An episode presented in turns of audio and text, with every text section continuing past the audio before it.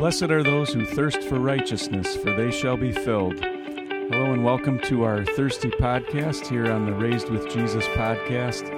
Uh, my name is Jeremy Laitinen. I'm here with my co host, Reverend Michael Zarling. And our guest today is a former high school roommate of mine, a uh, former wrestler, a current uh, preacher, teacher of God's Word, martial arts instructor, and uh, blacksmith. His name is Jeremiah Backhaus. Welcome, Jeremiah. Hi, thanks for having me. It's uh, it's a pleasure to be here with you guys. So, for our listeners, you can watch Forged in Fire. Both Jeremy and I went back and watched the Forged in Fire episode that you were on, Jeremiah. So, one of the Okay. questions questions I have for you from that is how wise is, is it when you're forging outside in a coal forge to go Mm-hmm. b- grab a big metal ball and say you're going to work on that one for Um, three hours? uh, it's very unwise. Okay. you know there there are many decisions that can be made that are better than that. uh, yeah, so uh, uh, Forged Fire champion. Oh, spoiler. yes, he won. He was the winner of the episode. Uh, uh, but my episode is now on Disney Plus, so I, I say I'm a Disney prince now. Because you you kind of look like a Disney he's got, prince. got the beard for Yes. yeah. Yeah, you know, never trust a clean shaven blacksmith. That's a, a rule that I have. So, uh, so yeah, you got to have a big beard. It's it's part of the image. Makes So, sense. Makes sense. Yeah, it was it was a lot of fun. But I I tell you what, I went in prepared for Forged in Fire. I I built my first forge when I was 11 years old. So I've been working with steel my whole life almost. Yeah, but as soon as that clock started ticking down, I really started making bad decisions. so, uh, so the ball bearing, let's avoid those. I've since made knives out of ball bearings, and I have no problems with it. It's just the outside with with no extra tools. with a with a coal forge too. Actually, the coal forge didn't bother me. Oh, okay. I, I love. I'm a coal forge guy, so that's my primary forge at home is a coal forge. So that I was very excited to have that, Okay. so I can do I I- can do more work that way. Did I remember correctly from that episode that you had difficulty with the sander as well? Yes. Uh, thanks for bringing that up. Um, any other personal flaws that I should be aware I- of that you're going to highlight for me? I, I've watched a lot of in Fire. So yeah, um, uh, the grinder that I had up until then was a homemade one. Uh, that so I did it myself, and it was on or off. That was those are my two options. In the episode, they they spend about forty five minutes walking you around the shop, saying, "Okay, don't do this, don't touch that, and if you move this, you have to make sure to put it back." So when they say go, all I could think about was the don'ts. You know, I got, I got very law oriented. Don't, you know, second use of the law. Don't go there. And uh, it, it took a while for me to remember that, oh, I can make this thing go faster. Right. And, uh, you know, Well- s- since then I've gotten better. I, I, I I- well, I don't know how much time elapsed. I only bring it up because on the show they have the judges make a comment on it that you and another guy, yeah, well, they they should know to turn it up faster and so forth. But it could have been five minutes, but they make it a lot longer and more dramatic. So inside scoop um, on the second round, that one was about at real time. So it, it was a little bit, but it wasn't all that long. They uh, the real time cut was in the first round, um, where I spent they and it- they make it sound like I spent two hours chasing one thing. Uh, and I always say I'm I'm stubborn and I'm dumb but I'm not that stubborn or that dumb that I'm going to waste two hours chasing something that uh, isn't going to work. Um, so I actually only spent half an half an hour. Oh, So somehow they were able to to uh, use their computer wizardry to make me say when I actually said I spent half an hour of this competition, and they made it into I spent half of this competition. I was uh, a little surprised at how seamlessly they were able to do that. that's right. That well, that's what I was thinking. That, that you spent an inordinate amount of time, but it wasn't as It, much. it wasn't. That Okay. was that was a little bit of Hollywood. yeah. Other inside track, I actually ended up finishing my knife first out of all four. The the uh, what was the name of that Norwe uh, uh, Ru- uh, not Russian. Good grief! Can I talk? um, Viking knife. Like It's the- so it's a sax, A a sax. sax, um, also called a scramasax, um, and it's so it was billed on the show as a weapon. And that's kind of what they're playing off of for all of in Fire. In reality, uh, a Scandinavian sax was just a utility knife. It was not necessarily. In fact, we there's some documentation we have from the Scandinavian sagas. To be killed with a sax was actually a great insult to the person killing. So you used like it's like taking a butter knife, basically. So it was not something. Were there exceptions? Yes, there are grand saxes that now we're talking in feet of length, but anything um, that you would regularly carry on your person would be more just like a pocket knife or a utility tool. So, uh, Pastor Zarling and I have a. Uh, I, we're on a first name basis here. Excuse me, Michael and I were. Uh, we've got a thing going on that uh, I, he sort of got me hooked on throwing axes, and he said that uh, if I could beat his daughter Belle at throwing axes, then I would get his throwing axes in his will. Okay. He's- I get to inherit them, um, but he doesn't think I can beat her. I'm wondering if I can just do an end run around all that. Would you make me a pair of throwing axes? I, I can do that. Actually, the 2022 World Axe Throwing League World Champion throws my axes. So I make axes that are being seen in the, the World Axe Throwing League um, tournaments.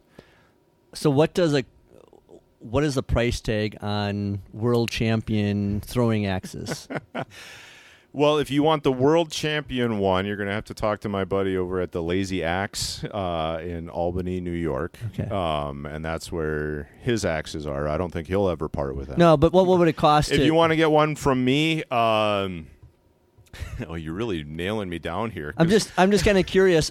I don't because I've watched Yeah. almost every well, episode you of Forged in Fire. gift. so well, but mine are cheap Amazon ones. Okay, and so forth. yeah. They're not what Mm. you guys are talking about. That's what they. That's why I'm curious on yeah, so- because because I don't think people realize the time and effort that goes Right. into actually making anything by hand. So the price point on my axes um, is starts at three hundred dollars for just the head. So that's before I put any handling on there. Um, I, I tend not to do the handles because in the in the professional axe throwing world, the easiest thing for them to modify is the handle. So there are a lot of different laminate styles, some bamboo wood out there. Whereas I usually just try and put American hickory handles on. It's good. In in my opinion, that's an expendable part of the axe. I'm really concerned about the steel part, but wood. I, I, I let other people handle that. So would you make it like what no, his I, art? I got the joke there. I let other people handle the handle. That's a dad joke. What don't you guys remember? That was one of the classes at the seminary, right? Is just making dad jokes all the time. I think Professor Lyra taught that. Yeah. uh, so his his are uh, one entire piece, and it's basically like you could you Yeah. you, could hit the the top or the back or even the bottom of the handle, and it would still stick. Right. Is So that is that cheating? that is cheating. Okay. Yeah, that's actually you can't use that in uh, World Axe Throwing League. Oh man, Those are those are that makes me less good at this sport. and, and you can't use that to beat a teenage girl. but I thought we're playing with the things that I I'm going to win. I understand. How about how about throwing knives?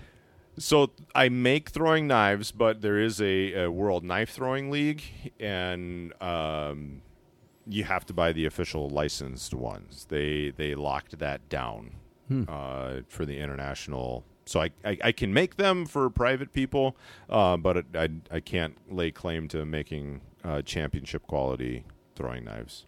Now, there was another topic I wanted to bring up, and uh, it is that we we've mentioned this before. Uh, I directed a play in college. I It was, wondering if that was going to come it up. was twelfth night. Well, the reason I'm bringing it up is because we had another guest who was also a cast member, Seth Bodie. oh, you had Seth on. He was he was Okay. a guest, and we talked. He was about- on a little bit. He he kept cutting out with his Wi-Fi and power. He, he, used some wasn't, excuse. he wasn't like- even he wasn't even a blacksmith, and the technology was rebelling against him. yeah. Yeah, so you did direct a play. I did. and I was in that play You were in it as well. He I- was. He was. I would say even a bigger role than Seth's. well. I'd like to think so. He was the star, D- d- Sir, he was. He was Sir Toby Belch. Sir Toby Belch. He was. That's one of the highlights of my of my acting career. Actually, was uh, Sir Toby Belch. It, it was good. It was good. So Well, what, I- what I- was this play? Well, it's a Shakespeare play, so you'd probably get bored really quick. well, yeah, I don't know anything about Shakespeare. Oh, There's uh, there's you're like breaking my heart. there's all kinds okay. of uh, identity switching going on. There are these this brother and sister that she thinks he's dead, and uh, she takes on his persona, and then uh, ends up falling in love with Well- this m- gentleman that she's serving. And then there's this other household that is Yeah, that's the minor part of the play. That's not Oh. really important. The really important part is in the other house. The- that's the real meat of the play. it. It a little bit. It's the con- they're the comedy. They're the comedic relief. See, Mm. when uh, taking on someone else's personality, I think of like the Borg in Star Trek: The Next Generation, but that's probably not the same thing. N- no. Okay. No. no, there's no locutus involved All here. right, okay? very- I am very proud of you. all right.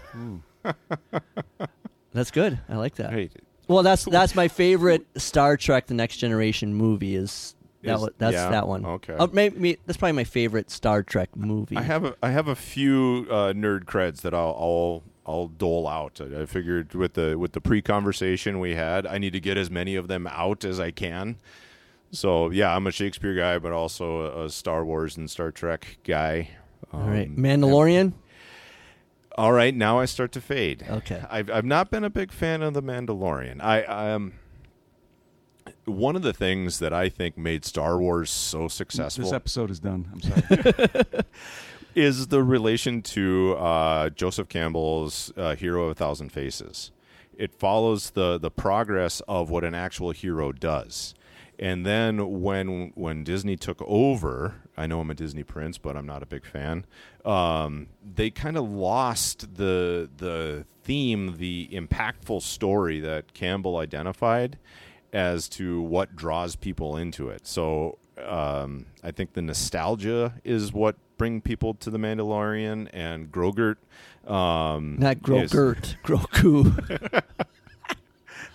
um, I think people are like, "Oh, it's Baby Yoda," and they get all excited about it, and I'm just like, "Okay, what's the story? What's where's the where's the hero going? What's the uh, w- what's the redeeming quality that's here? What challenge does he have to go over to become the hero that he needs to be?" And I find that really lacking in uh, the Mandalorian. I found th- there was one like one thing that my pastor and I could agree upon was we the Mandalorian is great, and now you are deter- you're undermining our one bonding point that we have. Well, the other part is they start off with an armorer who literally makes armor in front of the client and hands it right away. And I'm here to tell you, as a blacksmith, This is- no, it, it's like at least two years before you're going to get something like that from me. Okay. So, high fantasy right there. Well, and I'll I'll admit, I well that the last episode I haven't watched this week's episode yet, but the last one there's been a lot of controversy on how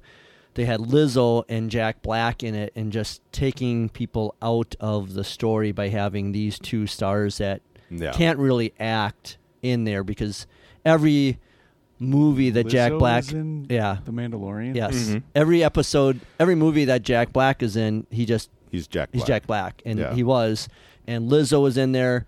Uh, so that it took me out of the story because I knew they were in there, Yeah. and I still think some episodes or seasons one and two were some of the best TV that there was So- because it they they did tell stories. Now there's a lot of callbacks and so forth, Sure. which is interesting, but they're not really tying things together. I haven't very well. watched this season yet, so I intend to watch it, but I'm just I'm very critical.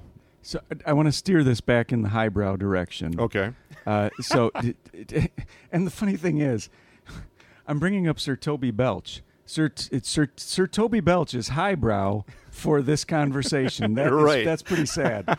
Um, Oh, no, we- can you can you can you think of a good in- in order to make it relatable to Michael here? Can can you think of a character that would best sum up? Is it is it like Archie Bunker? Is it like Uh, no, no, I know exactly where you're going here. what? What? Yeah. What who would be a good comparison? Well, uh, there was this movie that came out uh, a couple years ago uh, called Animal House. oh, okay. Um, that That, uh, that wasn't quite where I was going, but oh, that's yeah. where I thought you were going because that's no. Go for it. Go that for was um, uh, John Belushi in Animal House is kind of is that's well actually that's how you told me to to base the character on at, that I was to play. In fact, we even made the costumes. It, was not normal Shakespearean. It was kind of a, mm, a mix and match costuming, and his costume was The college. a, sweatshirt with the word college across the front. which I still have, much to my wife's chagrin. Sweet. See, I I was going through some clothes this week, and I pulled out my Northwestern Trojans red intramurals champion T-shirt, and I told my wife Shelly, I said, I am planning on keeping this shirt until I die. and she just shook her head. I, I wore it last year to the uh, 25th anniversary down in San Antonio. No, just okay. for two reasons. One, to say that I still had it. More importantly, to show all my classmates I could fit into it because they couldn't. Not not that they couldn't fit into mine. They couldn't fit into whatever the size they were right, in college. right, right. Have you? So have you seen Animal House? I have. Okay. So you would know. yeah, I- that, I, am very highbrow, Jeremy. I've seen Animal House. I mean, it, but it, Sir Toby Belch is still Shakespeare, so he still is highbrow. I mean, we're still Sure. we're not going for Sure. low hanging fruit here. I have a question for you, Jeremiah. Okay. It's a question we haven't asked our guests in a very long time. okay. How are you related in any way to Jeremy? Am I related? Yes. No. All right. So the reason I ask is, uh, I went to my I, I went to a funeral in Watertown, Wisconsin this week, and outside of the bathroom, I met our district president, Okay. and I was talking to him there, and I realized, oh my goodness, the reason he's there is because so that I'm related. So the way this works is that my wife's sister's husband is the cousin of the wife of the district president, who is the uncle of Abby Laitinen, who's married to Jeremy Laitinen. So therefore, Right. in the WELS, Jeremy and I are like bro- blood brothers. You are. You are. You were. So, all right. This is my like favorite game to play because I always lose. Uh, WELS Connection, and I always lose because I'm actually born and raised in Alaska. So uh, I didn't know that there was such a thing as a synod until I was 13. So I had no idea uh, about that. So I was working metal before I understood about uh, uh, doctrinal teaching. But it's kind of fun to be like, "Hey, do you know? Do you know?" And and then next thing you know, you end up being yeah, pretty much related. But uh, so you got to be careful who you date. yeah, well, I I well I have to now because I'm married and you know. Um, but it was safe all through high school because I did, I knew I wasn't related to anybody. Um, and uh, I also am not Finnish at all, so that keeps me pretty pretty clear from being related. Actually, I found out it's, I think less than twenty percent of my family gene pool is Finnish. It's just Oh, the name. It's just the name. Just the name. All right. Well, you're you're bearing it strong. I, But- I appreciate So- it. It's it's legit. So with the name, that's another question I Yeah. have for you. What's in a name? When you went to high school Mhm. with Jeremy, did you have any good pun nicknames that you had for for Jeremy, based on Lightning? Uh no. Okay, Honest, honestly, not. I didn't. Um, so, for as much as we're talking highbrow stuff right now, Jeremy uh, was a very smart guy, and and Was. is. oh, It- okay. It is. I'm getting there. I'm getting there. I'm uh, speaking in, in in back in the day. I was not. So I was actually very intimidated by Jeremy, and knowing that he was a WELS uh, family name, and I was an outsider. I was like, nope, I'm not gonna. I, I it was mostly just Leighton. That was what we called you. Was Leighton. So- You've never asked me this. If if you would have asked me this, I could have told you. Uh, Unless kind I of forgot. no, no, no. Uh, they they would uh, kind of tweak the pronunciation a little bit. My dad wouldn't like this, but for many reasons. One of them is uh, that I would show up to like choir rehearsals or choir engagements not punctually, and so th- there were people that called me late again, Leighton. Oh, I'm gonna write that one down. Yeah. but, that, but that's but that's you, that won't play on your light theme. Oh, that's true. like that's it's that that that's my my grandpa, my dad's dad would say Leighton, and then I my dad just decided the Finnish way is lightning. Oh, okay. So now now it's it's the now it's all his light puns. Yes. Okay. Yeah. So the reason I'm asking too is I'm starting to run out of lightning puns to end the podcast, but no matter what, I still lasted way longer than Jeremy did with M M names and Z Yeah. names, and and I keep doing it because I think it's funny, and Yeah, no one else may, but I think it's funny, so I'm Well- gonna keep doing it as long as I can. I've been telling my uh, catechism classes that I make jokes because I think they're funny. I, I really don't care if anybody else laughs. I, I do it for me. so so more power to you. I mean, you can just be the zarling of the show if that's how you want to do it. Um, as you're enlightening all of us. There you go, See, I- enlightening. Yeah. I'm sure I've used that one uh, somewhere. I don't know. I haven't Maybe. listened to all of them. Yeah, Or you could uh, wield a lightning. You could wield a lightning saber. All right, And I can show you how to do that if you want to. I'm sure you could. So besides uh besides all the I don't know, I feel like I hijacked it. Let's talk about me, guys. Um Well, that's what we do for the All first The 20 first minutes. twenty minutes, you Oh, get, all you get to talk about you. Uh, But now we're at 21. we're at so 20. All right, I'm out. But I also teach uh sword fighting. So that's another thing that I do. It- you know, we can spin this a little bit religiously. Yeah. Uh, y- you told me once that you are pretty sure you knew the. Well, we, what we learned in uh, seminary church history class was that uh, one of the things that kind of uh, was a jo- jolting, jarring episode in Martin Luther's life was when he injured himself with Mhm. a sword yes. and got an infection and was a, it was kind of like the lightning striking the tree or whatever He almost died from it. Yeah. he almost died from it, and uh, and I remember you telling me that you felt pretty confident you knew what move Yep. was guilty of inflicting this sword wound on him. Yeah, yeah. So uh, a European medieval Renaissance longsword is anywhere from like 43 to 48 inches overall length. And then so we read the story about, oh, he stabbed himself in the leg. How stupid can you be to do that? Um, but the thing is, during the during his time, if you remember, his dad was trying to climb the social status ladder. So getting your son in with a fencing master um, is kind of climbing it, it's actually a little left-handed climbing, if I can use the term, because uh, fencers were also seen as kind of the ruffians. But if you had a legitimate licensed master, then you can say that you're learning this from the guy who taught this lord or this whatever. So, uh, but there's a technique called half swording, wherein you you grab your your sword by the hilt, but then go approximately a third to a half length up the blade and you can move your sword around. But if you move the wrong way and step, you put the point of this 48 inch sword right into your thigh. Um, and the reason I became so convinced that I did that is because, or I knew, is because I did that. I accidentally stepped it, stepped wrong with a steel training sword that I had, and it's blunted, thankfully. But I had this a, a deep tissue bruise right in the top of my thigh because I had I had done that technique incorrectly. So, talking about these swords and so forth, you must really be one of the uh, very popular people at the Renaissance Fair. Uh, uh, no. Okay. I, I would like to think so, but um, Renaissance fairs don't really like me because I spend my time in the history books.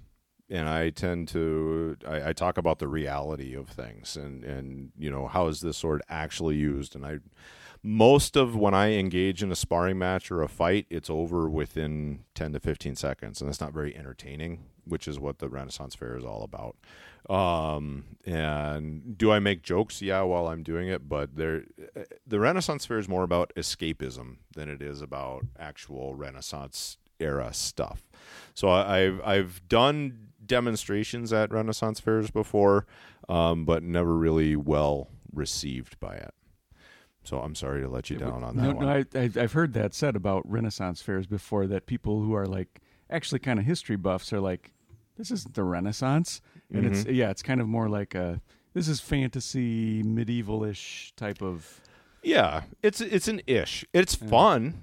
Yeah. It's a lot. I got to meet the the glass blower at the um, um the Renaissance Fair down here uh, this last summer. Had a really lovely conversation with him. He's got uh, glass that he blew that's in the White House, and it was really kind of fun because he and I ended up exchanging information and and signatures with each other because he was a fan of Forged in Fire and I'm a fan of his work. So I mean, there's there's really a lot of joy in it, but um, yeah, I'm not as popular as. Okay. And then I tried to get in as a blacksmith there too, and that circuit is just so tight that there's there's no breaking into it. So yeah, I I kind of understand myself. Uh, I know we're over time. I'm sorry, Well, Jeremy. well, I was just thinking, should we, should we break into the gospel lesson? He's actually the one giving social cues to me right now. yeah. Well, let's let's break into the gospel lesson. Yes. This is John 20.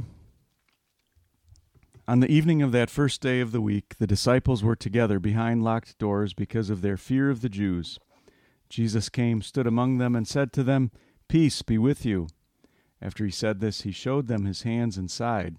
So the disciples rejoiced when they saw the Lord. Jesus said to them again, Peace be with you. Just as the Father has sent me, I am also sending you. After saying this, he breathed on them and said, "Receive the Holy Spirit." I'm s- I have, I have to do that every time. That's how my that Do you do that when you read the gospel my lesson? dad taught that to us Okay. in catechism class. Jesus breathed on them and said, "Receive them." Uh, whenever you forgive people's sins, they are forgiven. Whenever you do not forgive them, they are not forgiven. But Thomas, one of the twelve, the one called the twin, was not with them when Jesus came. So the other disciples kept telling him, We have seen the Lord. But he said to them, Unless I see the nail marks in his hands, and put my finger into the mark of the nails, and put my hand into his side, I will never believe. After eight days his disciples were inside again, and Thomas was with them. Though the doors were locked, Jesus came and stood among them. Peace be with you, he said. Then he said to Thomas, Put your finger here and look at my hands. Take your hand and put it into my side. Do not continue to doubt, but believe. Thomas answered him, My Lord and my God. Jesus said to him, Because you have seen me, you have believed. Blessed are those who have not seen and yet have believed. Jesus, in the presence of his disciples, did many other miraculous signs that are not written in this book. But these are written that you may believe that Jesus is the Christ, the Son of God, and that by believing you may have life in his name.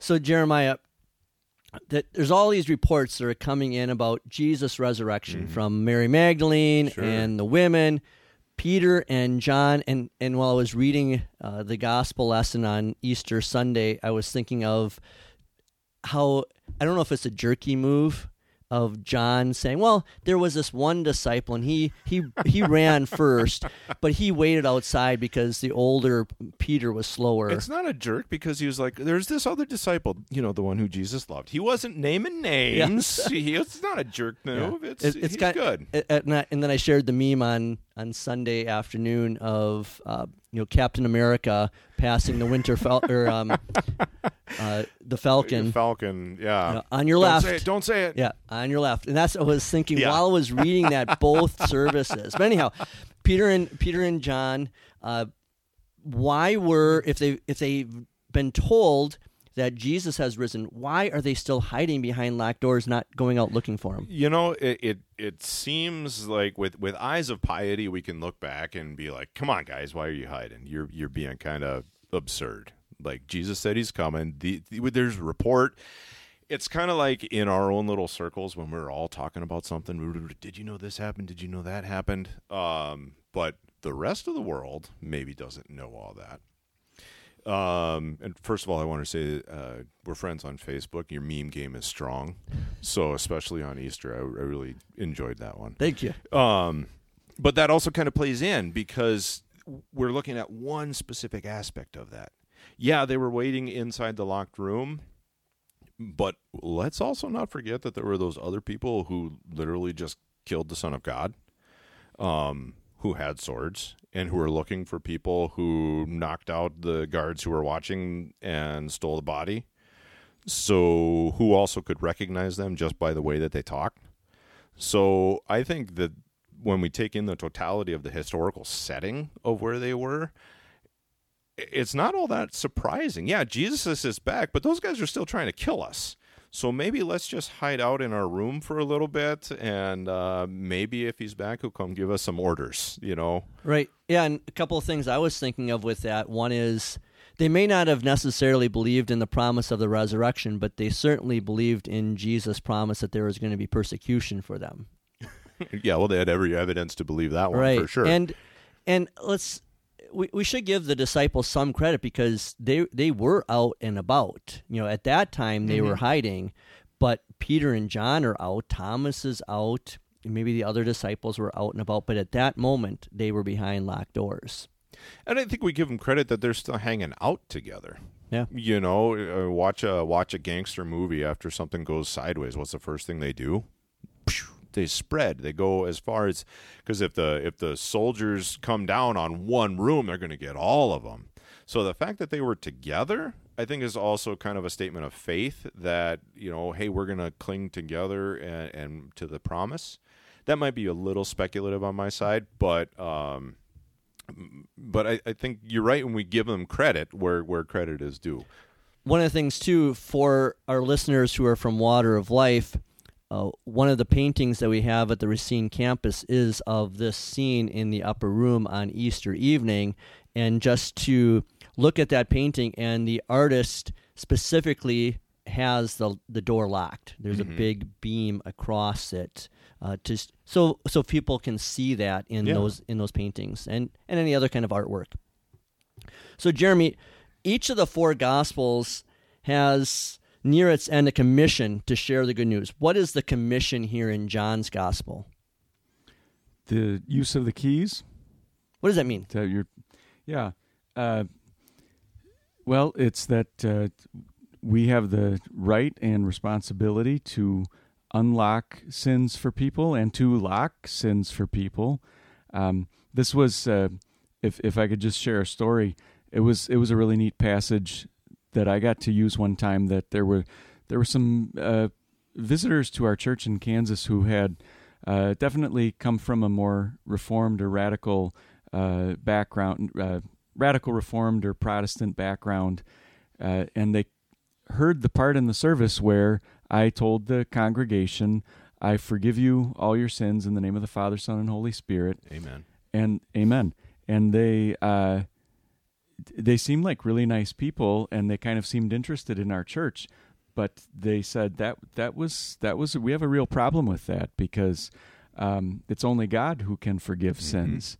And I said well let's take a look at what God's word says.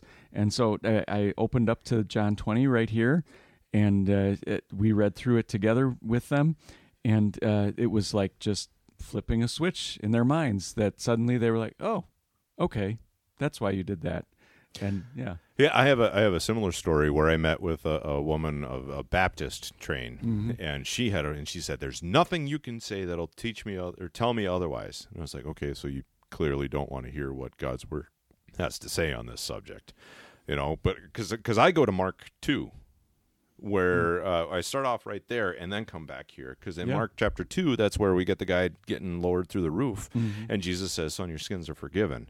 Oh, he said the sins are forgiven, and uh, you know, he talks about how he's the Son, and so he can do that, and to prove that I'm the Son and I have the power to do this, get up and walk, and he does. Now we come back to John, where where Jesus says, "As I was sent, so I'm sending you." So there's a there's a connectivity between God the Father and the implementation of the binding and the loosing key. We really see a, a connection here. And I have a similar story because I remember, you know, being a fresh out of the seminary guy down in Radcliff, Kentucky, and one of our uh, it was a first time visitor, uh, Cindy, who she didn't know anything really about Christianity, even though her husband had been confirmed Missouri Synod and he had started coming to our church. Mm-hmm. And Cindy said the same thing after that first service. She stopped me after the service and said, How can you forgive sins? I thought only God can forgive sins. And yeah, it's it's this special right and privilege that God gives to us in the church for the three of us uh, corporately, but then also individually, that each Christian has this. So then I guess I would ask you this question, Jeremiah, because you were talking to me before we started recording about teaching catechism class Yeah. today.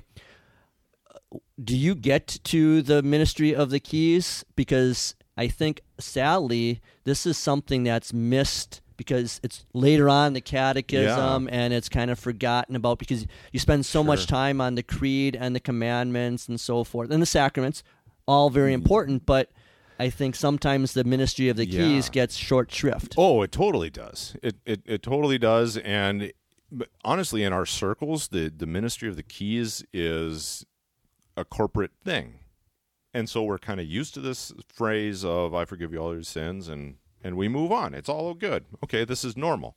So yes, um, in my catechism class, I did get to talk about the ministry of the keys and how important it is, and, and, and understanding that.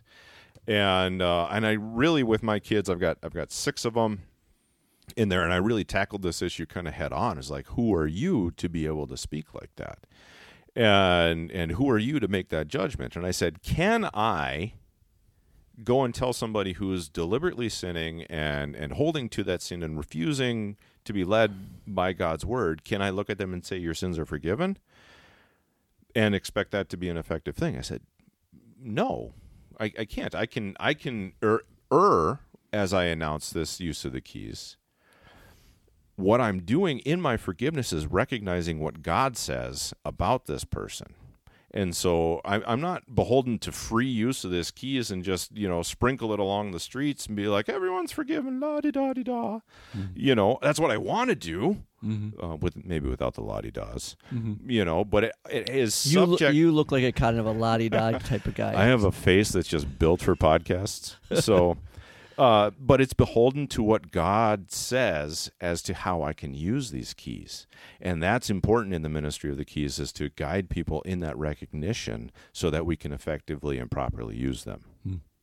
You got all you got all up on the mic, Jeremy. Uh, what no, you- no, you're- just yeah. That's always something that, I, like, it's true. You could, you you could, y- you said erroneously use the keys if you were just running down the street corners yelling.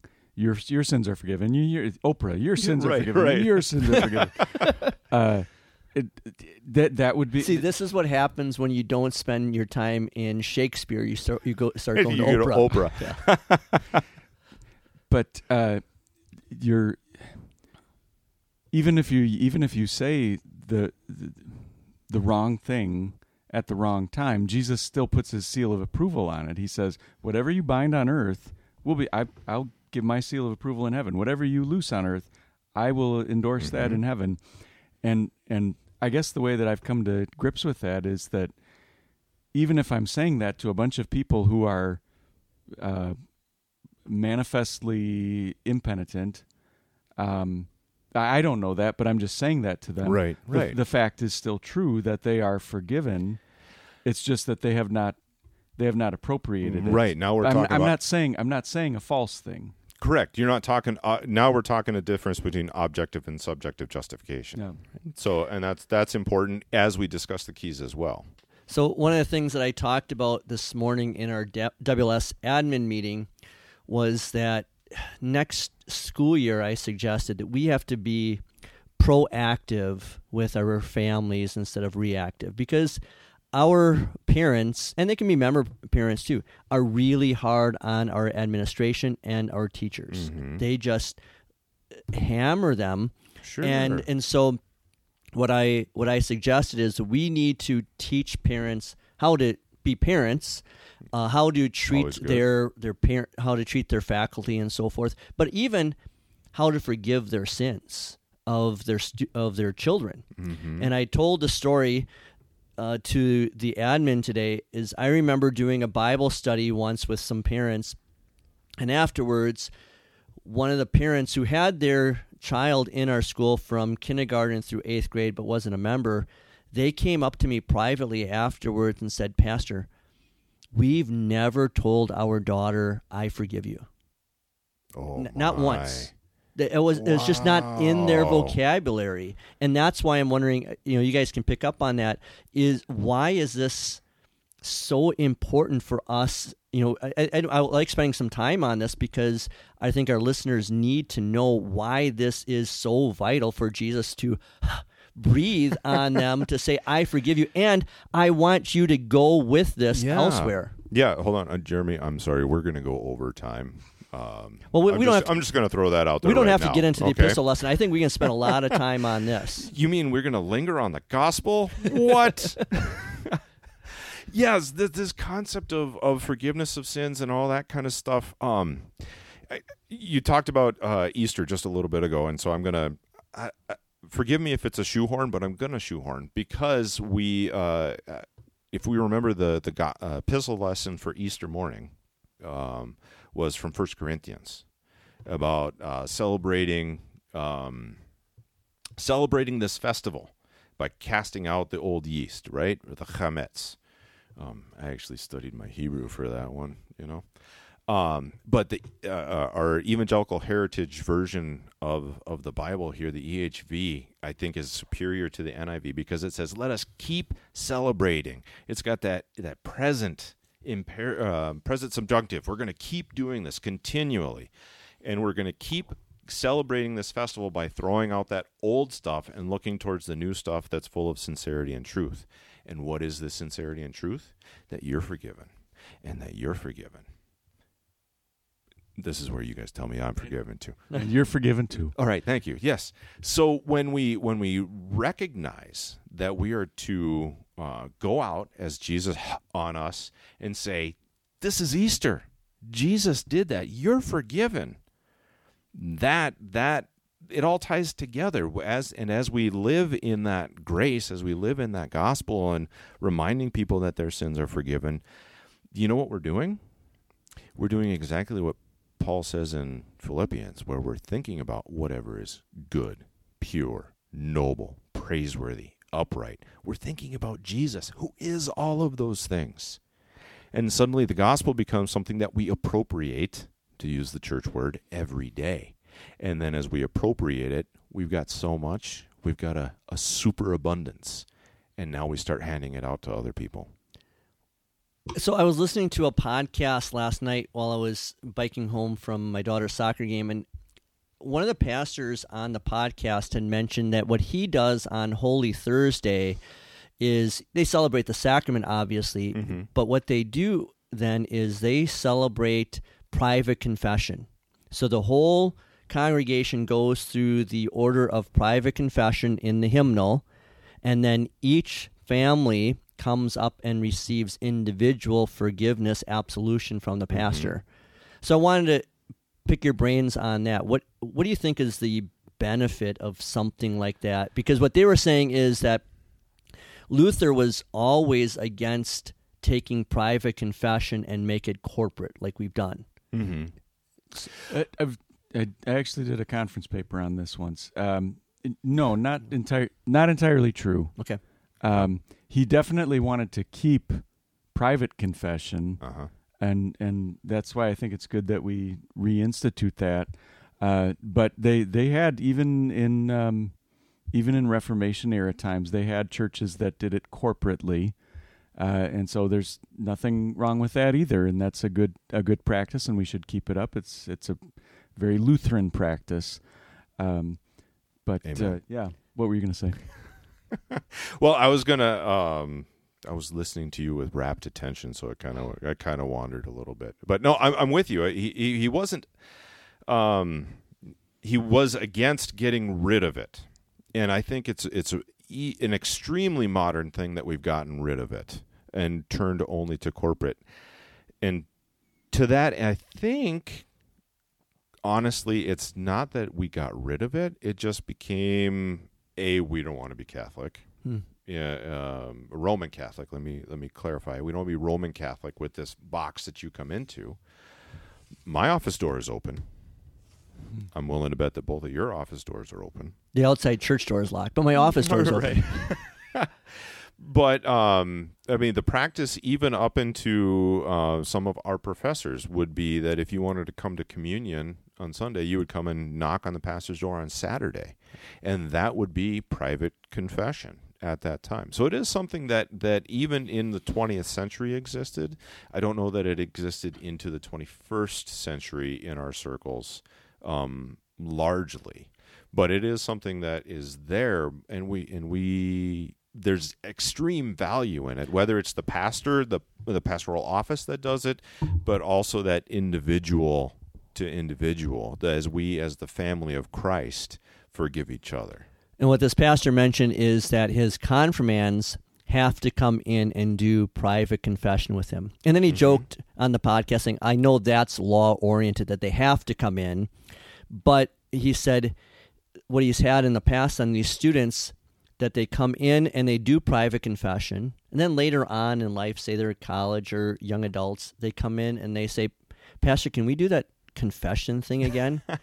but I don't think, even though our church doors may be open, our office doors are open, a lot of our members don't do this because they don't know about it. They don't know the benefit of private confession and private absolution. That's why I'm trying to bring this up because and spend a lot of time on this because it is good. It is beneficial. mm-hmm. absolutely I tried I tried doing something along those lines when at both of my parishes that uh, whenever we had a youth confirmation that I would kind of just say I would try not to make it like you said law oriented that you shall come in and but I, I would say I, w- I would sit down with each confirmand uh, you know eighth grader or whatever uh, in in a meeting before confirmation and say um, I'd like it if we would have a, a meeting every so often Mm-hmm. and and that you would come in and talk to me about what's going on in your life and it, not even making it about you're going to confess to me and tell me everything that you've done wrong over the last six months but Right. just say uh, just tell me what's going on in your life. Let's let's talk. Let's get to know each other. And uh, there there were a couple that uh, is sort of more bit on it than others did. And and um, I I would say do, do you want to come in every month or do you want to come in four times a year or how Mhm. often do you want to come in Mhm. and I would leave that up to them and it, I think that's a little more gospel oriented because you're saying you're putting the ball in their court and letting them decide and uh, there there were some that ava- that that took advantage of it and I thought I we got a pretty good relationship going Well, you, you didn't just you just just walk I up think- behind him in the class and say, "I think you really need to come talk to me." You just take your hand and put it right on their shoulder and say, "I I think you hit the nail on the head." Right at the right at the very end there. Mm. The key is the relationship. Yeah. And I mean, Yeah. f- frankly, by the time we, all three of us are nerds. Okay, let's just be honest about it. Okay, um, so we spend a lot of time on our books. We spend a lot of time learning all this stuff. We read philosophy for fun Define a nerd for we me, translate Okay, uh, translate Yeah. languages and dead languages. Yeah. Yes, just I or love just it. decide, you know, I'm gonna I'm gonna study Russian for the fun Well, of it. right, you know. Потому что я люблю русский язык. It's beautiful. Um, what's your what's your nerd touch point Star Wars. okay all right, that's kind of basic. I, but I, I all did right. I did begin and end my book with Princess Bride quotes, and then filled up Oh. filled up the rest of the book with about 125 There you go. other quotes. Oh, don't say that, Vizzini. Um, sorry, that's the one that came to mind. Anyway, it's about the relationship, and so because because we as pastors, or I'm, I'm pastoral assistant, I kind of fall in. I call myself a Swiss Army pastor. I do a lot of different things, but I'm not actually pastor. Um, but it's about developing that relationship because we're so nerdy or smart, however you want to put it, that sometimes we can intimidate people. And so I spent a lot of time with my kids just going, I love you. I care about you. In fact, uh, the lesson that I had uh, yesterday was I sat down and I, I going through um, the fourth commandment. And I said, "Oh, you know, it's I can't remember the ver- the reference exactly, but it's you know, listen to your t- authorities as one who's going to give an account." Hmm. And I said, There's going to come a day when I have to stand before Almighty God and talk about you. And, and how well I taught or failed to teach you. Right. Yeah. And and so the relationship that we have is super important to me and hopefully you care about how I'm going to talk to God about you. Um, but keeping that relationship open above the information because I mean you're you and I are going to have a dude waiting at the gates of heaven and we're going to have to decline 50 strong German verbs before we can go in. All right? That's that's what we got. But those kids they aren't going to have to pass some test. They're not going to say, "Well, okay, what's the fourth commandment and what does this mean?" You know, they got to know about Jesus and they got to know about the forgiveness that they have that they have because of him. And that's what we get to give. And and so the relationship where they can come with their sins and talk to us and we can point it back to jesus. That's that's what it's all about. So, can you explain the uh, dude uh, demanding 50 strong German verb conjugations? i, I can. I kind of wanted to leave that as a teaser for everybody but um, yeah so we both took german in college. Uh, excuse me, high school and college, and uh, our, our sainted professor Daniel Deutschlander. You might know him from his books, as in uh, Theology of the Cross and many others. Uh, mph.org, The, the Lutheran Uh, Middle Road. the Narrow Lutheran Middle Mm. Road, um, all kinds of wonderful Deutschlander isms. But he used to tell us in our German classes that he gave us 50, 50 German strong verbs, and he said, "I'm going to be there at the pearly gates before you can go in, and you have to get all of them right." That was his laugh. That was, That yeah, it was a very bad uh, interpretation, but All right, so let's switch gears a little bit here, Jeremiah. How Yeah. could fearful disciples, both those disciples then, but even disciples today, how could they carry out this work of going out and forgiving people's sins? Uh, you know, I, I I appreciate that you sent me the questions that you were going to ask me beforehand. Though I, I've kind of felt like I was preparing for a catechism examination week again. It's just- he's always the question You know? asker. Yeah. He just never has to answer. um, any. and the, the one that the word that I keyed off of here was fearful. Um, and it's who do we fear? You know, who do we fear the most? And of course, as I just said, we were going over the fourth commandment, so we're in the commandment section for catechism. So I'm definitely got ingrained. We should fear and love God. So um, and trust Him to start off with the very beginning. So how can fearful disciples do that? Understand who do I fear more? Do I fear the guys who can put a, a sword through me and make me go see Jesus? Or do I fear him who can destroy both body and soul? Okay, so let's orient my fear properly because pain is just temporary. But that which waits for me on the other side of the veil, that's eternal. And that's Jesus. So I, I, I'm pretty big on on make sure we talk about where your focus actually is. So how can Did- a fearful thing do? To- just speaking of Herr Pastor Deutschlander, uh, that I it, it it was years later after I was out of his classroom that it finally sunk in that he was explaining to us what it means to fear God because that's always the big tension. What does Yeah. fear God mean? Yep. Do you, are you afraid of him? Are you terrified of him? And it, that's what he he was saying all those times in class when he would say Luther took God seriously Yeah. or that that uh, when you take God seriously, it was it was that that's the that's the best definition of fear mm-hmm. that you take it seriously when God says something. Mm-hmm. You take you take God seriously when when His Word tells you this or that, uh, and and then you can then it works both ways because you take it seriously. If He makes a threat, you take the threat seriously. Yep. If He makes a promise of forgiveness and eternal life, You take You- that seriously too. exactly, exactly. Yeah. And so, what I was thinking with this question was not saying your question was wrong, Jeremiah, but what I was thinking though of is the Holy Spirit. You know, Yeah. That Jesus breathes on them, the Holy Spirit, and so you don't need to be afraid because you have the Holy Spirit in you. Mm-hmm. And there, there, I think about applying it to myself.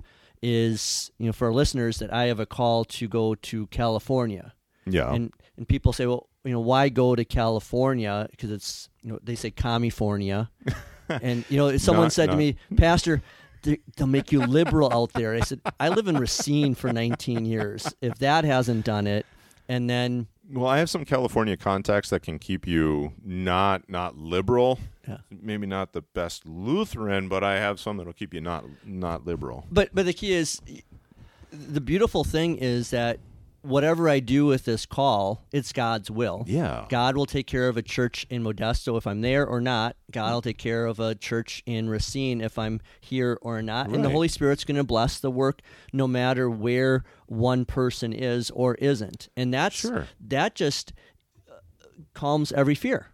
And that the, you have the Holy Spirit with you no matter what. And Yeah. and I think too this is elsewhere, but where Jesus says, you know, when you don't know what to say, the Holy Spirit will give you the words to say. And and there I think of so many times I've been in a situation where I don't know what to say and then you know like a counseling situation where it is just going south. And then I say stuff and then afterwards the couple goes, That was really good, Pastor. And and I said, Yeah, it was really good. But I, I knew that didn't Where did that come yeah, from? Yeah, it wasn't from it wasn't from me. That was because I didn't go into the meeting knowing those words. They Right, came out, right. and that's that's the Holy Spirit. Well, and that's the blessing of the, uh, you Yeah. know, absolutely. Um, so we, I just keyed off of something different, and that's kind of one of the beautiful Yeah. things that you know between No, the. no, you got the answer wrong. I got right. well, again, I'm sorry. again, I'll bring this up to for our listeners from Water of Life for the painting. Again, look at there's a little flame hmm uh, where i- in the upper room a little oil lamp and there's the flame is just moving a little bit you, you Yeah. wouldn't notice it unless i try and point it out every time Yeah. that this gospel comes up that the artist because i talk really closely with the artist creating these paintings and say yeah he's breathing out the holy spirit just move that a little bit Yeah. and then yeah. um, how did jeremy how did jesus deal with thomas with his doubting Well, first of all, uh, in in many ways, I'd like to say that we are um too hard on Thomas with calling him doubting Thomas. Oh, sure. Uh, but then also, I like to say in other ways, we're not hard enough uh, because the the Greek word actually for what Jesus tells him is stop being an unbeliever. it's it's it's Yeah, stop like- being stop stop disbelieving Ta stop Yeah. disbelieving. Um, now, does that mean he had lost faith and he would have gone to hell if he had died in that moment? I don't know if I'm ready to say that, but uh, at the very least, he was disbelieving words about Jesus. And if you are, if if you if you do that long enough and hard enough, you'll make a habit of it, and it will it will kill your faith. Um, but I, I actually kind of kind of got a, a neat little. Speaking of listening to podcasts, uh, I I was listening to an episode of one that I like to hear uh, I- as I was driving here, and I thought, oh man, that'll fit really nicely into talking about Thomas, because it was talking about. It actually had to do with common theme of this podcast, which is transgender movement, and talking about the Okay. uh, it- it- Right. Trust me, if All right. you if you played bingo with our pod with the Thirsty podcast, transgenderism and, Okay. and LGBTQ would be one of the boxes that you would All need to check. I, I So I listened to two prepping for this, and and Did that- uh, did that not and come it, up? it didn't come up. oh my goodness, that those must have been rare. So, or no, no, I'm sorry, it did come up. It was one. Sorry, I, I, I forgot about it. All right, 50%. Yep. All right, fair enough. That's the middle square. But it, the the the people on this episode were talking about how we figure out what reality is, and they were saying it was from evolution that we have developed five senses. Uh, but it, we would say God has given us and created us with Mhm. five senses, and it's never just one sense that that tells us what is true and what is real Mhm. you put together you know touch and smell and taste and auditory and visual and that tells you what's real and their point was having to do with how uh, when you're analyzing somebody's identity it's not sufficient just to say what do you feel about yourself and and that's how we're going to decide what you Okay. are uh, Yeah. and that's that's what that's what people do with transgenderism they're saying you you you just we're going to only go with one sense we're going to go with what you feel about yourself no uh, you, we have to Mhm. go with a bunch of senses we have to go with uh, what other people perceive you and and what's biological and so forth. Um, and I guess where I'm going with all of this is Jesus was. I think sometimes we're too hard on Thomas because uh, Jesus met him where he was at, and he said, "Thomas, you need to have your other senses brought into play here.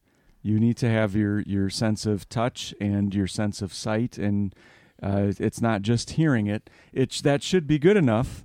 because there are other human beings who had all of their five senses tell them that I'm alive again. But now uh, I'm going to give you what you need most, which is to uh, make physical contact and see for yourself that I'm truly alive. With that physical yeah. contact, I wanted to bring up for our listeners to go mm-hmm. Google this image. You guys probably know this of Caravaggio.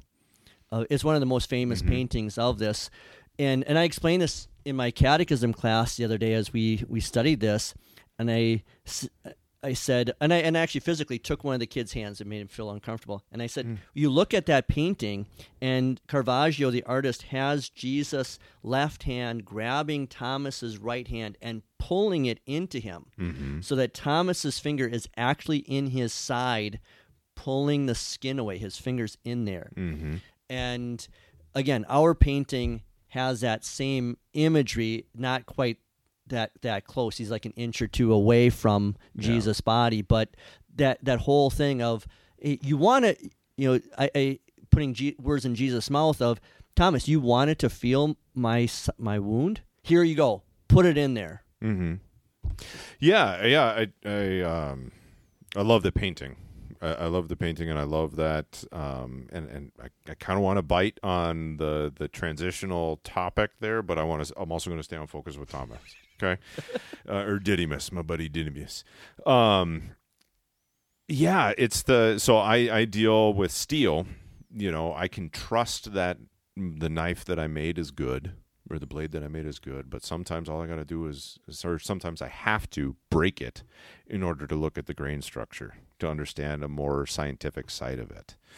And uh, I, I kind of see that. I was, I'm really glad that you started off by saying we're really hard on him, but mm-hmm. maybe we shouldn't be because I think we are. I mean, mm-hmm. doubting Didymus, but I mean, we all go through periods of doubt. Even pastors go through periods of doubt. Okay, let's be honest Mm. Okay. Um, and so for people to have an example of weakness in the scriptures and then see how Jesus deals with him, it, yeah, we're going to be harsh with people a little bit. Like, stop being a bonehead. All right. Believe. Um, but I can say that. I mean, there are some things you can't say in love, but there are some things you can say in love that are firm. Mm. And so stop not believing and believe. Put your hand here. Yeah, he's meeting Thomas where he's at and he's showing him love and he's giving him that proof. And you know what? Frankly, there are some people who are believers who need a little bit of that, who need that. You know, they need to have that splanchnizomai, that moving of the kidneys to to to feel the presence of the Spirit. Do we all need that? No. That's good. Blessed are those who don't need that but you you need it, you get it, you believe. Praise Jesus.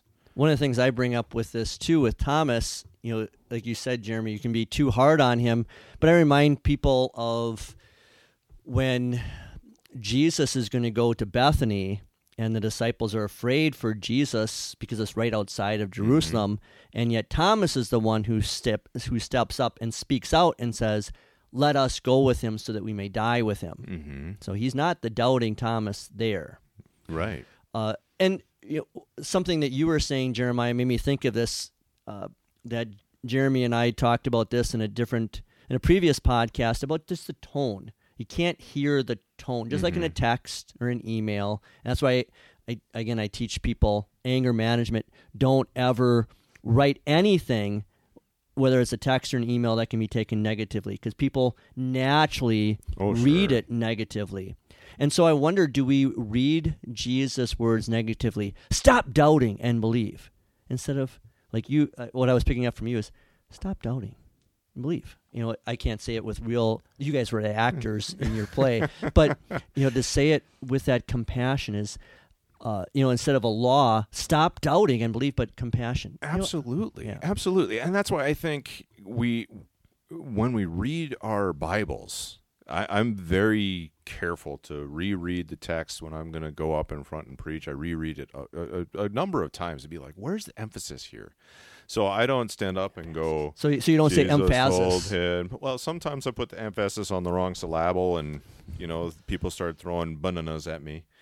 But uh, you know, I, I don't get up there and be like, "Because you have seen me, you have believed. Blessed are those who have not seen and yet believe." You know, that's so, a very uh, can I- monotone. Can I interrupt you? Because just what, what you were saying there, I remember I was a senior vicar in Whitefish Bay, okay. not knowing anything, and there was a retired pastor there, and I was trying to read it with some emphasis, like I try and do now. Uh huh.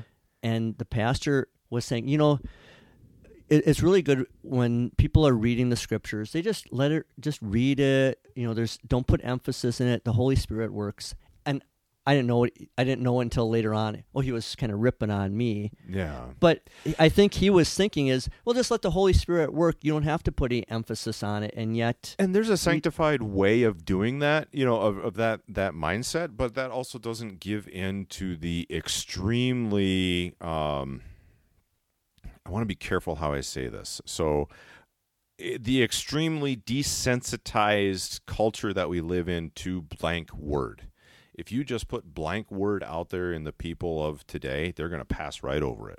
You know, we are, it's always flashy. It's always getting yelled at. It's always getting that. So if you come in with emphasis, um, it, it brings it more to life for people who are used to being entertained 99% of their day.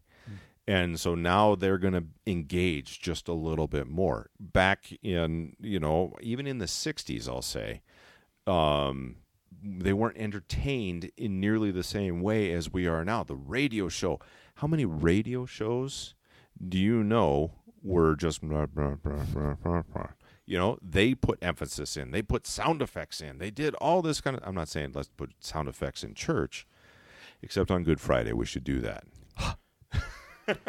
but but even if it's not, you know, like you guys again teasing you about being actors, but even just passion. Yeah, I think people pick up on the passion. Absolutely. Absolutely. If you just get up there and, and say words without any kind of passion or emotion, you're a robot. Yeah. You know what? And and I think Paul talked about something like that. You just a resounding gong. You need love. One of my one of my seventh graders asked me this week, so pastor with AI, can we just have AI write sermons? And I thought that was an interesting question. I can answer that. Yes. uh, I have a, a, a colleague in the metalworking field who started telling me about this, and he actually put a debate between me and and uh, I'll, I'll spare another uh, quote unquote Lutheran person, and a debate on a specific topic, and the AI wrote a paper where I was citing scripture and evidence and all that kind of stuff, and it read like a sermon. So well, I can tell you, yes, they can. Yeah. But But and that's what I told him. I said, yeah, you can have a factually, probably not doctrinally, because it's actually surprisingly good. Well, yeah, but but I said, and then what I used was Pastor Day and Pastor Reckley downtown at First Evan that we share the school with. I said those guys come over to Water of Life and they preach excellent sermons, and I may go over there and preach an excellent sermon, but it doesn't have quite the effect on mm-hmm. the people because you're. They're, that preacher is not their shepherd. Mm-hmm. I don't know their people. I'm just a hired guy coming in, or vice versa, for midweek Lent. When the pastor, even if I preach like a mediocre sermon, and I hope I don't, but if I do, at least the people know I'm their pastor. I'm is the uh, is the AI going to sit with them at a potluck, and uh, you know, is the AI going to come to their confirmation Yeah. party? Mhm. Um, is the AI going to uh, be there for their mother's deathbed? right. Mhm. Yeah. Yeah, and Yep. and people Right. might think negatively. I've you've, we've probably all had this, where people say, "Pastor, I think you're talking about me in your sermon." And I, was, I don't ever talk. I'll talk about you in my sermon. I always talk about my kids and my, my wife and my sermon and me. But I usually talk about me. So. yeah, but but the key is I can write stories because I try and be a storyteller. I can write stories where I'm trying to make an amalgamation of everyone that I've known in the Mhm. ministry so that it does hopefully have touch points that again AI doesn't. Mm-hmm. And but that that goes into why we read scripture the way we do. Right. But not just out loud, but like you said Jeremiah is I think when we read it in our own minds Mm-hmm. and we hear it. Well, and then when we tap into our nerdiness and go back to the original language, we can kind of see where where the emphasis sh- sh- maybe was originally intended. Um, hopefully, we can find that, and then we can also. this is kind of where I like I keyed off of fearful instead of something else. We can key off of something else in that verse that the Holy Spirit is definitely trying to tell us, but it maybe it's we got to dig a little bit deeper. So I might read it a little differently to get the emphasis that I think is is important for today out. Last question I have, Jeremy, is what's the ultimate purpose of everything that John wrote about Jesus? Really, everything that's written about Jesus in general in the Gospels. to lead you to trust and and believe the facts about Christ.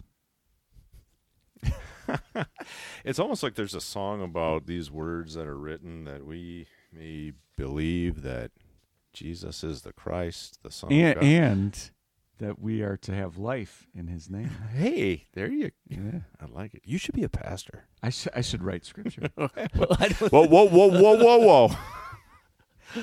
you know, um, uh, I I want to. You sent me the questions beforehand, Yes. so you you, you kind of pre warned us, and you said last question that you were going to ask. Yes. So I'm going to bring one up. All right. Um, but I'm going to use your question because I think it's super important for us to talk about because it we talk about going to heaven and there um, I with my eyes shall see him mine and not another and we understand that we're going to have glorified bodies we talk Moses uh, or Abraham and Elijah were walking with Jesus okay so we got these bodies that are glorified and yet Jesus still has his wounds what no, I have I have opinions on that, but what did what did you guys come up with for answers on that on that quiz, Jeremy? So is this like um, a a woman who asked me one time, if Jesus comes back while I'm eight months pregnant, does that mean I'm going to be eight months pregnant in all eternity? or or like I had a first grader ask me this while walking out of church. He said, uh, "Pastor, if I die as a kid, do I stay a kid in heaven?"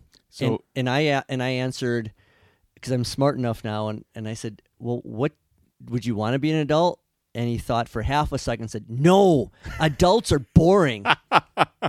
Good answer. yeah, so so it, I I think I saw your your reference here to First Corinthians 15, and I'm guessing that's the section where Paul is talking about the body that is planted is not the same that's going to be Yeah, that was his. That was and and the so Zarling of the podcast. That was his. who know who knows who knows who knows I think I think we get a pretty clear answer okay um, from Isaiah. Hmm. You know, by his wounds we are healed. Right. okay So when we talk about a glorified body, can you think of anything that is more glory filled than the wounds of your Savior? That spear side, that spear hole, those nail marks, that that cursed cursed brow that's shredded. That's your glory. a lamb that looks like it was slain That's so so Jesus having the wounds there, we get to look at that. Oh, I'm getting goosebumps right now, guys. Just we get to look at that every day in heaven. He's going to be the light of everything. We're not going to need the sun, we're not going to need any of that stuff because our glory, his wounds that healed us are right there. So let me let me push back a little bit. He is the first fruits of our resurrection. Sure. So what about the rest of us? Well, yeah, and what you were what the reference is First Corinthians uh, fifteen, the resurrection me chapter. He, and Paul Paul answers his own question. He says, "Someone will object. How can it be that the dead are raised? With what kind of body are they going to come? How foolish. Yeah, you're being Yeah. foolish. And like you were saying, it, he you're not. You were foolish. You are continuing to be foolish. What you sow is not made alive unless it dies, and what you sow is not the body that will be, but a bare seed, perhaps of wheat or some other grain. But God gives it as a body of the kind He wanted it to have, and to each of the seeds He gives its own body. So, by apostolic authority, Paul is saying that the person who posed this question is foolish. Yes. and what, what I think, I, of, and I said clearly that it was not my question, right? This was the Zarling of the podcast. yeah. but I remember reading in you know the collection of essays uh, called uh, Our Great Heritage, where the pastor or professor who had written about this text, he wrote, "Well, maybe we have to wear name tags in heaven." because we're going to be so different. And he used, and he says, Paul specifically uses, you know, farming language that, mm-hmm. and he, he uses the example of if you didn't know that a kernel of corn and you plant it in the ground would eventually grow into a 10 foot corn stalk with one or two cobs on it, Right. you'd have no idea. And he, he says, maybe that's what our bodies will be like in heaven. They'll be so different and so mm-hmm. perfect that we won't even recognize each other. I gotta say, you know, you push back on, and and then he came in with God's word. How dare you? you well, know, like what Jeremy said the last podcast. Well, maybe we should have some Greek from the hosts. so I just usually let the the Greek from the experts, and and I bring in the other stuff. I um, I, I, I yeah, well, thanks for bringing it in. I don't. I, I want to respond to the push though, because I um, I'm not. I really don't care uh, about how I look or my body. I mean, I'm I'm missing part of a finger um, from a, a, a an accident uh, in college, not sword related, not forge related. Um, am I going to have it back in heaven? I don't care. I get to see Jesus. you know, it's going to be my body somehow. Maybe it's like the corn stalk. I don't care. Take the world, take the body. Just give me Jesus. If I can parody the the hymn. So it's it's focusing our attention the right way. So push back all you want. I, I don't care. This body's gonna. I, I'm a soul that happens to have a body for this time, and I'm a soul that's gonna live into eternity. That's gonna get reunited with this body somehow mm-hmm. when the resurrection comes. Jesus got that. I just got this wonderful ministry of binding and loosing that I get to be a part of and share with so many people. Yeah, I I usually tell people when they ask that question, I don't know what kind of body I'm going to have. I just figure that at least one thing will happen is I'll be able to see colors in heaven. that would be a cool thing. Uh, so uh, before we close, are we closing now, Jeremiah? Yeah, I, I don't know. I'm sure we're over time. I just, uh, I, I, my, I have a partner. Um, I also, if, and if I don't go on somebody else's podcast and plug my own, Yeah. I, I get kind of in trouble. So if you can for, forgive me that. Uh, I also have a podcast called Worship at the Anvil. Uh, the focus of that is, um, we tend to think of worship uh, in our churches, and I really wanted to say no. You know, uh, no, actually, this was I was very. I pushed back against podcasts for a long time, but my partner said, "No, we got to do this. We got to do this." So we talk about where do we worship, how do we worship, and um, take it out of the church building and go beyond there. So it's called Worship at the Anvil. Um, it's on a whole bunch of different platforms. So if you want to check that out, I will, and we'll we'll plug that too. all right. So, and I also want to invite our listeners to a presentation I'm having this weekend, uh, April 16th, at our Water of Life Racine campus at 3 o'clock. I'm going to record it. So, I'm going to talk about my book, Resisting the Dragon's Beast. I'm going to be signing copies and so forth. And, but I think a big thing is that the artist, since we talked a little bit about art in this podcast, Laura Kepsel, who created the art uh, and is a teacher at Shoreland, uh, will be here as well. So this is Michael Zarling with our Forged in Fire winner, Jeremiah, and lightening on your feet. Let the one who is thirsty come. Let the one who wants the water of life take it as a gift. Stay thirsty, my friends, and drink deeply from the water of life.